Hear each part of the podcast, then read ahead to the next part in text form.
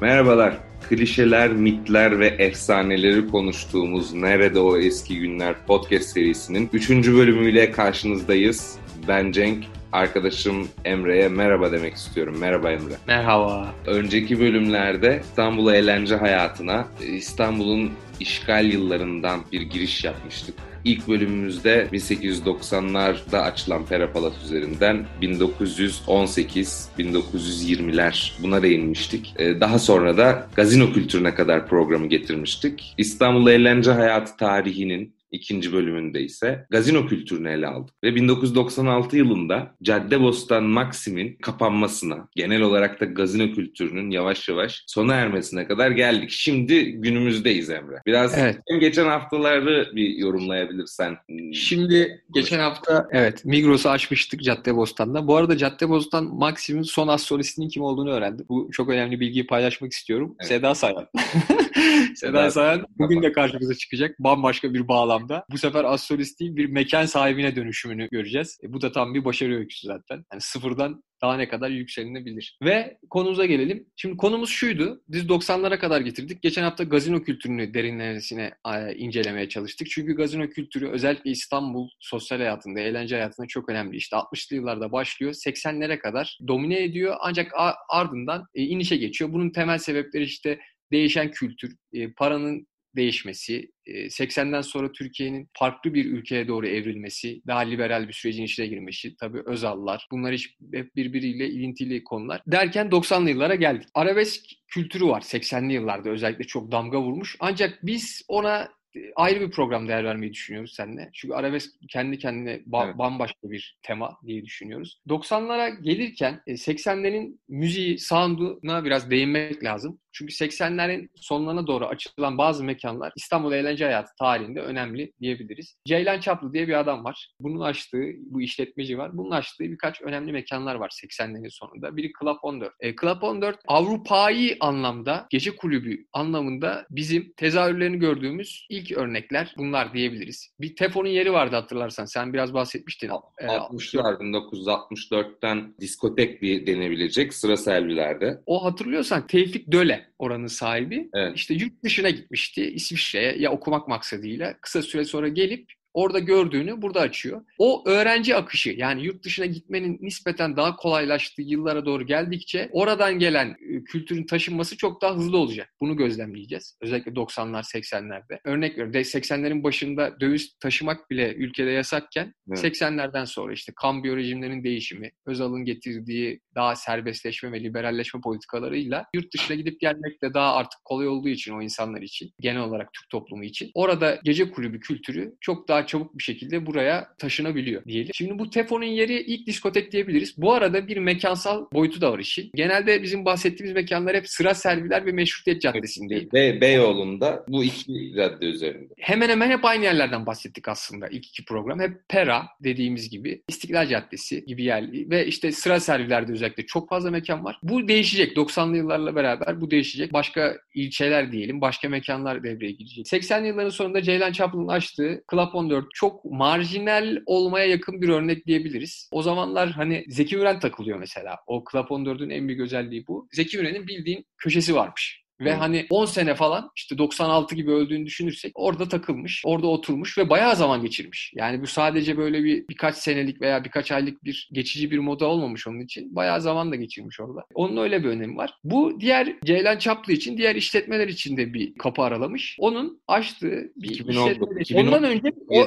2019 ben vurgulayacağım. 19 ve 20 diye mekanlar açıyor yine. Bu mekanlar da o Avrupa'yı 80'lere damga vuran o gece kulübü ve diskotek mantığını daha da ileri boyutta taşıyor. 80'ler sonu 90'lar başı diyebiliriz. Bu arada senin de bildiğim New York'ta ünlü bir gece kulübü var. Studio 54. 54 evet. Aynen o çok ünlüdür. 77 yılında açılıyor. İşte 80'lerin başı. İşte 80'ler aslında dünyada şöyle, o müzik sound'undan da çok kısa şöyle bahsedebiliriz. Elektronik müziğin yaygınlaştığı, dans müziğinin çok yaygınlaştığı, o zamanki böyle müziği de dinlerseniz, o zamanki şarkıcıları, şarkılara bakarsak şeyi görüyoruz. İşte dans müziği, disco müziği çok artıyor. O dönem çok popülerleşiyor. O da diskoteklerin yayılmasına yol açıyor. Bize de böyle yansıyor. Daha sonra e, bu programda vurgulamak istediğimiz en mar- e, enteresan örneklerden biri 2019 açılıyor. Bu bir YouTube kanalı var. E, Şokopop. Hmm, Sana evet. daha önce bilmiyorum konuştuk mu seninle. Orada da bunu işlediği bir bölüm var mesela. Çok enteresan orada. Başka şeylerden de bahsediyor. 2019 çok marjinal bir deneme. Maslak'ta eski bir işte böyle harabe, arabalı harabesi olan böyle Mad Max filmi vardır ya. Evet, evet. E, o filmdeki... Ve hangarı şey yapmışlar. Aynen hangarı ama çok iyi dönüştürmüş yani ve enteresan bir yer haline getirmiş. Böyle hani steampunk diyorlar. Cyberpunk. Onun hem sinemada da karşılığı vardır. Böyle garip bir elektronik müzik işte bir fabrikaya dönüştürürler falan. Avrupa'da da böyle elektronik müzik festivalleri var. Onun gibi bir yer yapıyor ve dans müziği, diskotek anlamında işte 93 yılında açıyor. Bu iki senelik falan bir macera ama bayağı marjinal. Yani şöyle sosyetesi gidiyor diyeceğim ama bu sosyete böyle birazcık daha böyle Avrupa görmüş bir sosyete. Hmm.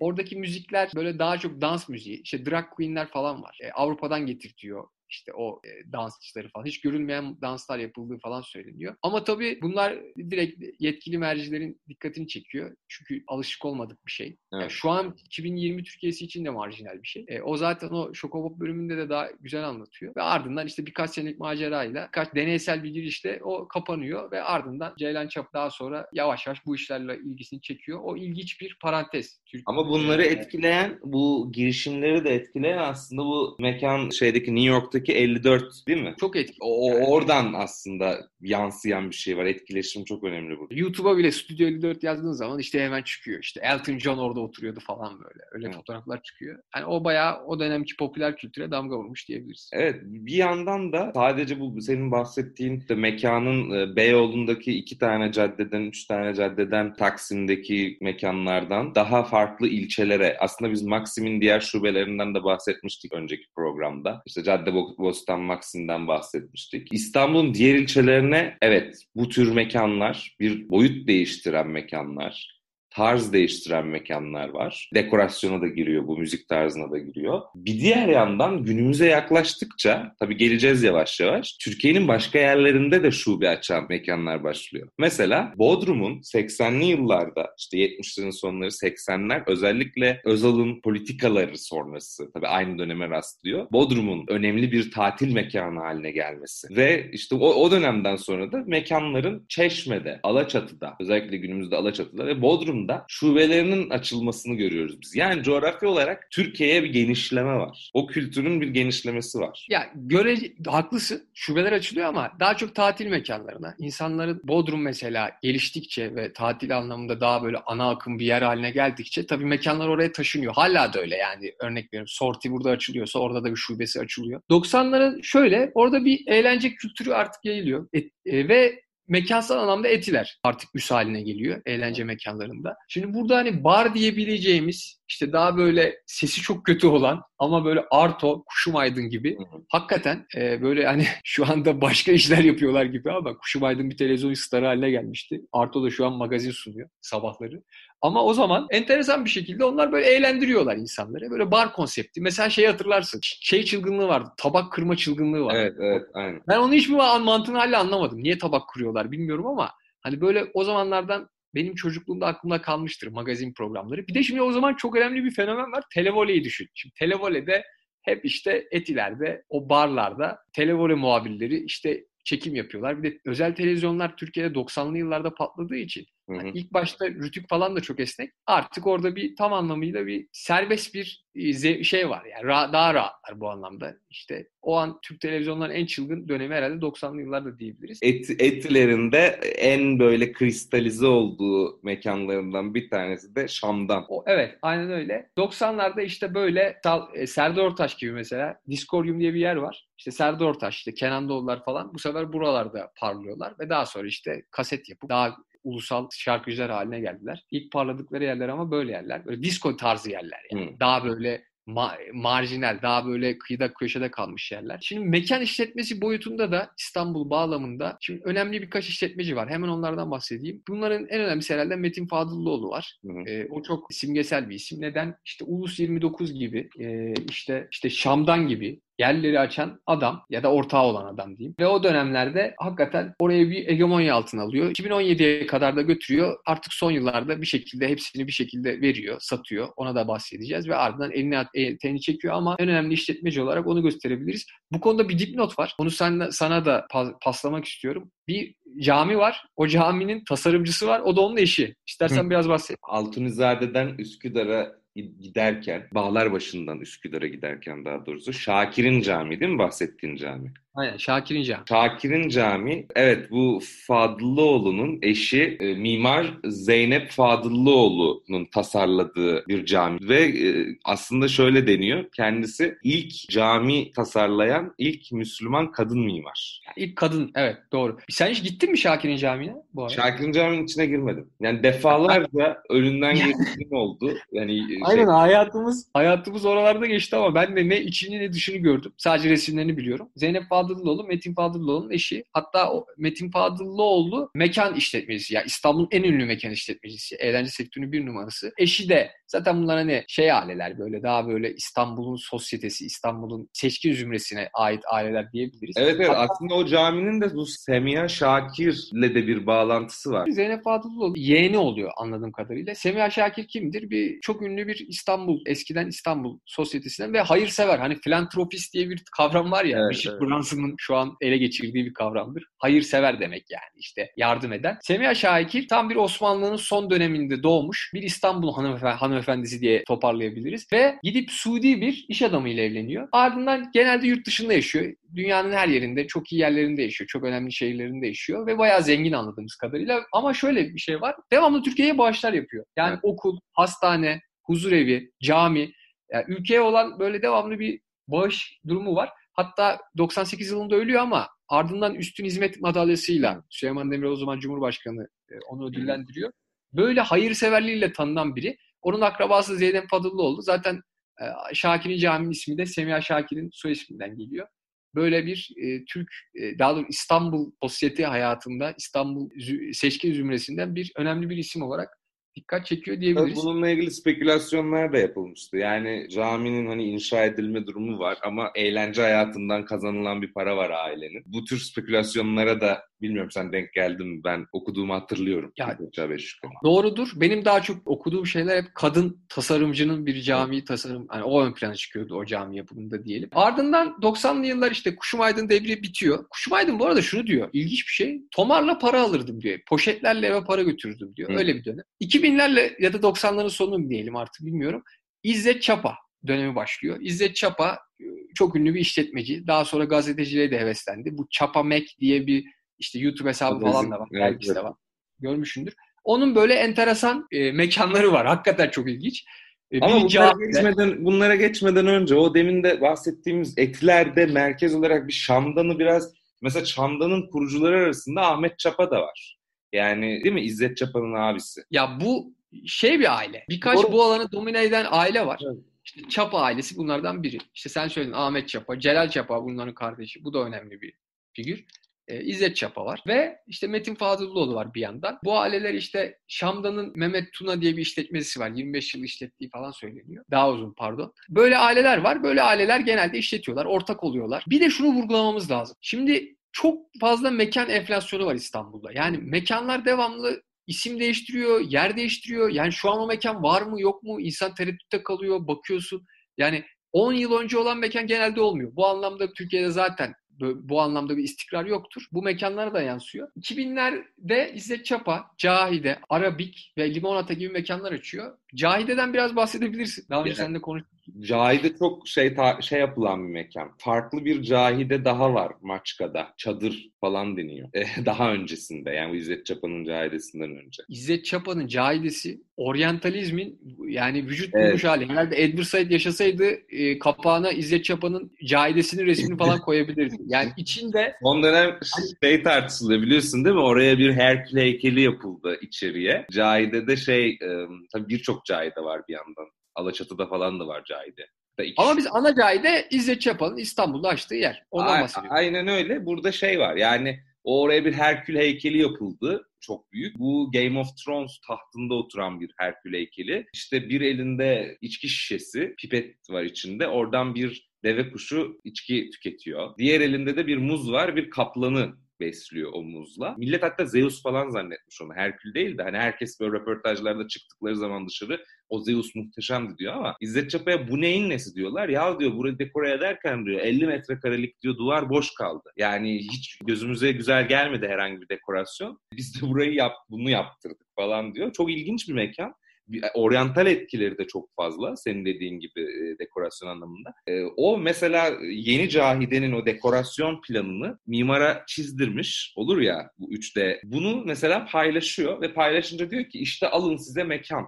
Yani bir şeyi kanıtlamaya çalışıyor. Diyor ki bunun ancak taklitleri yapılabilir diyor. Siz konuşmaya devam edin arkandan. Ya İzzet, haklısın İzzet Çapa'nın e, mekanında bu Cahide özelinde de şöyle bir şey var. Hani oryantal derken neyi kastediyoruz derseniz oryantaller, zenneler içinde böyle kına geceleri düzenleniyor falan. Öyle bir mekan. Artı buna ek olarak oryantalizmin biraz farklı bir boyutu ya da başka bir eklenti, ekle, eklektik bir yapı diyelim. Drag queenler falan var böyle hmm. içinde. Böyle hakikaten müzik hal, müzik hal haline getirmiş artık onu. Böyle enteresan e, bir mekan denemesi diyelim ama senin vurguladığın bir şey vardı. Çok fazla mekan değiştiriyor hızlı bir şekilde. Yani zaten dediğim gibi bir mekan enflasyonu var. İşletme sahipleri mekan isimleri değişiyor. Mekanlar açılıyor, kapanıyor. İstanbul bu anlamda hakikaten böyle asla istikrarlı bir yapının çok az olduğu bir mekan şey var diyebiliriz. Bunun dışında birkaç yere daha temas edip en önemli, en ünlü mekanlara geçelim istiyorum.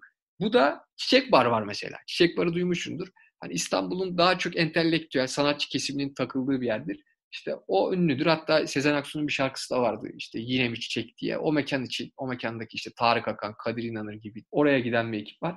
Şimdi 90'larda özellikle daha underground yerler var. Daha mainstream olmayan, ana akım olmayan yerler var. Mesela bunların en ünlüsü kemancı ama onlara çok girmeyelim. Kemancı var, Roxy gibi yerler var. E, hayal kahvesi var Taksim'de evet, yine. Evet. Hani, hani buralar ünlü. Özellikle işte rock 90'larla beraber artan o rock, e, rockçı işte, işte gençlerin e, daha çok takıldığı yerler olarak göze çarpıyor. Biz daha ana akım yerlerden devam edersek bir vurgu daha yapmak lazım. 2000'lerle beraber artık o diskotek çağı da biraz yavaşlıyor. İnsanlar daha böyle canlı müziğin olduğu ve daha çok seçeneğin olduğu evet. yerlere gidiyorlar. Bu 2000'lerin sonundan 2010'lara doğru da daha butik yerlere geçiş olarak geçecek. Bunun bir örneği de Buz diye bir mekan açılıyor. Hmm. Bir apartman katına açılıyor ve bayağı popüler oluyor. Bu mekanlarla ilgili bir vurgu da yapmak gerekirse o da şu. Mekanlar yani çok fazla aslında çok geniş bir kitleye hitap etmiyor İstanbul'da. Bunu biri 10 bin kişi olarak söylemiş bir işletmeci. Biz o zaten 10 bin kişiyle bir e, hizmet veriyoruz 10 bin kişiye işte çeşitli mekanlar var. Hangisi o zaman trendse o daha ön plana çıkıyor gibi bir şey söylüyor. Bu ben benim de aklıma yatan yani aynı yani. şey dolaşıyor. Sürekli bu aynı kitle değil mi? Mekanlar arasında Aynen. dolaşıyor. Ee, şimdi 2000'lerde iki tane çok önemli mekan var. Biri Layla, biri Reyna. Reyna Bunlar evet. çok ünlüydü. Yani 2000'lerin başında sen de hatırlarsın. İkisinin de sonu hazin oldu. Evet. Evet. Ee, Layla açıkçası vergi borçları gibi böyle işlet işletim yani işletilmemesi sebebiyle 2000'lerin ortasında kapandı. 2005 gibi kapandı. Reyna ise çok trajik bir şekilde kapanmış oldu. 2017'nin 1 Ocağı'nda hepimiz hatırlarız. Gece yani 31 Aralık'ı 1 Ocağı bağlayan gece. Gece bir yılbaşı gecesinde bir IŞİD'liğinin saldırısıyla 39 kişi öldü ve ardından işte o zaman işletmeci Mehmet Koçarslan'dı. O da onun da davası falan oldu hatta. Böyle enteresan bir sürece girdi. E, o saldırının etkilerini haliyle atamadı. Ardından mekanın ana sahibi olan işte Ferit Şahenk vardı. Ferit Şahenk'le bozuştular falan. En son mekan o yılın ortasında yıkıldı. Yani o mekan dümdüz edildi. Tabii çok trajik bir son oldu. Hani orada 39 kişi de ölmüş oldu IŞİD'in bu saldırısıyla. Ama herhalde sen de kabul edersin 2000'lerin en ünlü iki mekanı buydu. Ve yan yanalardı. Evet, evet. Bir de tabii şunu da vurgulamamız gerekiyor. Taksim'in bir dönüşüm olduğu söylenir. Sen daha vakıfsın o konuya. E, ne düşünüyorsun Taksim hakikaten 2010'larda bir türkü bar cennetine dönüştü mü? Yani Taksim'de şimdi o çok tartışılıyor. Zaten Mesela bizim bu seriye başladığımızda da ilk başta hatırlar mısın bilmiyorum. Konuşurken şey dedik birlikte. Sürekli bir nostalji üzerinden hani romantizm üzerinden geçmiş anılıyor. Murat Bardakçı'nın o meşhur yazısı, meşhur söylemine gönderme yaptık. Neydi? Ya Beyoğlu'nu, İstiklal'i övüyorsunuz geçmişini ama aslında o kadar da övülecek bir geçmişi yok. Ahlaksızlık da hakimdi oralara falan gibi e, yorumu vardı. O yüzden böyle Taksim özelinde, İstiklal Caddesi özelinde konuşurken geçmiş çok mu iyiydi, şimdi daha mı kötü? Bak yine yavaş yavaş böyle buraya geliyoruz. Genellikle böyle yorumlar var. Evet çünkü orası her zaman İstanbul'un ana arterlerinden, İstanbul sosyolojisinin ve kente gelen yeni sosyolojilerin ilk uğrak yerlerinden bir geçiş noktasıdır. İstiklal zaten bir geçiştir yani orayı biliyoruz hepimiz biliyoruz. Seninle de çok gezmişliğimiz oldu oralarda. Oradan akar geçer yeni insanlar. Şimdi 2010'lardan sonra 2010'lar evet 2010'ların başı daha doğrusu 11-12 Avrupalı turist daha fazla ya da İstanbul'da yaşayan batılı yabancılar oralarda daha fazla takılıyorlar. Ama 2011'de ve devamındaki Suriye İç Savaşı'ndan sonra Türkiye'de Suriyeli mültecilerin gelmesiyle birlikte ve ya da turistik amaçlı gelen işte Orta Doğu ülkelerinden gelen insanlarla da birlikte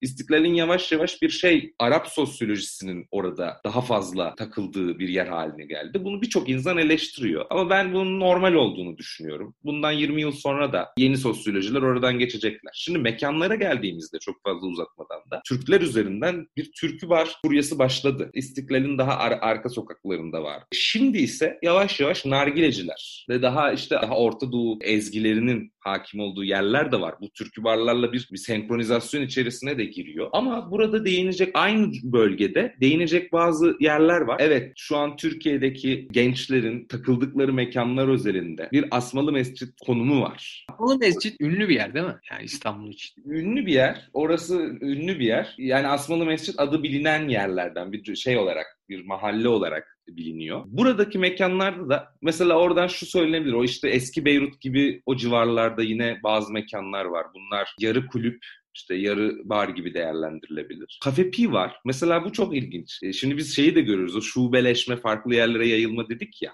Fran franchising. Franchising diyelim artık. Şeylerini tam bilmiyorum hani onların e, işletme tarzlarını da. Yani Kafe Pi orada mesela Asmalı Mescid'deki mekanlardan birisidir. Kafe Pi'nin İstanbul'un birçok yerinde yeri var. Aynı zamanda farklı şehirlerde de. Yani İzmir'den tut işte Eskişehir'e kadar. Pek çok yerde de yeri var. Orası da bir aslında eğlence mekanı. Ama bu dediğimiz gibi bir dağılma olmuş, küçülme olmuş mekanlarda. Değil mi? Bundan da bahsediyor. Yani mekanların boyutlarında bir küçülme var. Gittikçe küçülme var. Hani o eski işte eğlence yerleri eskiden böyle daha büyük alanlarda veya daha gürültülü yerlerken şimdi biraz daha küçülecek. Gürültü boyutu tabii ki sabit kalıyor ama mekanlar küçülüyor. Daha butik yerler ön plana çıkıyor. 2000'lerin ortasından itibaren.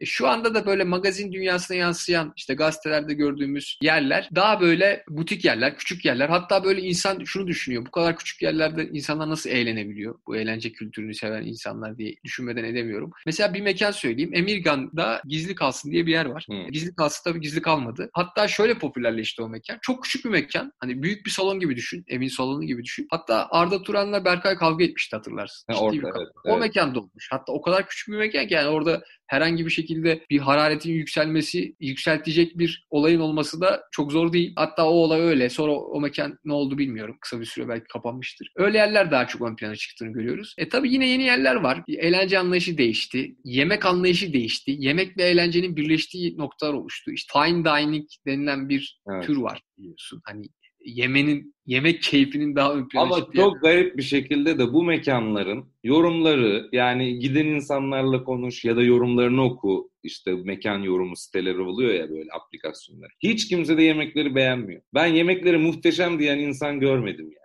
Ya belki standartlar yükselmiştir. İnsanlar Olabilir. şimdi yurt dışına falan giden insanlar da varsa belki orada daha iyi örneklerini gördülerse bilmiyorum. Ama şimdi öyle Mikla, Franki gibi yerler var. Tabii oralara bizim şu aşamada gitmemiz bütçe açısından çok sarsıcı olabilir ama e, o tip yerler bayağı meşhur.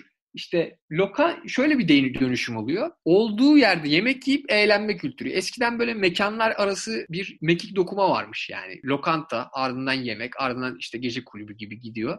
Ama şimdi aynı mekanda yemek yiyip aynı mekanda eğlenilebiliyor. Öyle bir dönüşüm yaşandığı söyleniyor özellikle. İstanbul böyle kültürel bir değişim. Tabii her sosyolojik değişim eğlence dünyasına da yansıyor. Tabii bahsetmediğimiz çok fazla yer var. Biz daha çok en önemli yerleri ön plana koymaya çalıştık. Bunlardan biri Ulus 29. Tabii sana süre kalmadı galiba Ulus 29 anlarını anlatmaya. Ulus 29'a Ulus 29'a artık bu ekonomik darbazda kimse gidemez Emre.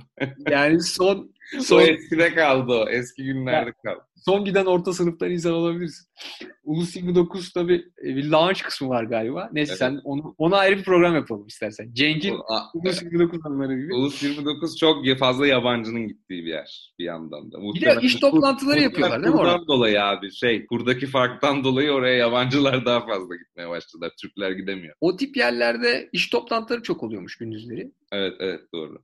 Akşamları tabii başka bir boyuta geçiyor. Yani Ajda daha Pekkan, Ajda Pekkan çok takılır. Gece kulübü yerlerine geçiyor. Tabii bizim bu bahsettiğimiz yerler çok fazla dediğim gibi kitlelere hitap eden yerler değil. Daha böyle ortak özellikleri zenginlik olan ve sosyetenin İstanbul sosyetesi diye tabir edebileceğimiz insanların daha çok gittiği yerler. Son olarak bir şey merak ediyorum. Bu büyük kulüp gibi yerler var mesela. Oralara giremiyor değil mi? Yani bir üyeliğin yoksa giremiyorsun. Davet usulü. Hem Moda Deniz Kulübü hem Büyük Kulüp bu tür yerler üyelerinin götürdükleri misafirler olabiliyor ama onların da sınırı var. Öyle kafasına göre yoksa herkes 10 kişi getirebilir. Zaten oraya insanların büyük aidatlar vermelerinin sebebi de belirli sınırlı sayıda insanla sosyalleşmek istemeli. Ama... Yoksa şeyi tutturamaz ama oralar tam şey gibi değil. Evet eğlence tarafları da var ama daha çok sosyalleşme kulüpleri diyebiliriz. Bir eğlence mekanı olarak anılabilir mi? Dışarıya kapalı ya. Yani evet küçük bir kitleye açık. Hani değerlendirebilir miyiz bilemedim. Evet yani İstanbul eğlence hayatı maceramız herhalde 3 e, bölümlük bir serinin sonuna geldik gibi gözüküyor. Şöyle tabii ki de anlatacak çok fazla detay var, çok fazla ilginç anekdot da var ama mesele maksadımız buydu, özü buydu işin. Geçen hafta bir şarkı isteği yapmıştım The Boss'tan. Telif hakları nedeniyle sanırım göz ardı etti şarkı isteğimiz Zeki Müren'den. Bu hafta da 90'lara 80'lerin sonuna damga vuran elektronik müzikten birkaç şarkı seçmiştim yabancı ama dans müziği seçmiştim ama sanırım yine aynı engeli takılacağım. O yüzden bu, bu haftayı pas bay geçiyorum diyeyim sana. Çok teşekkür ederim Emre. Muhteşem bir 3 bölümlük İstanbul eğlence hayatı panoraması oldu. Önümüzdeki bölümlerde de dinleyicilerimizi uyarıyoruz. Hem dünyadan hem Türkiye'den, yakın tarihten, uzak tarihten nerede o eski günler dedirtecek veya bu algıyı yıkacak yeni bölümlerle karşınızda olacağız. Görüşmek üzere.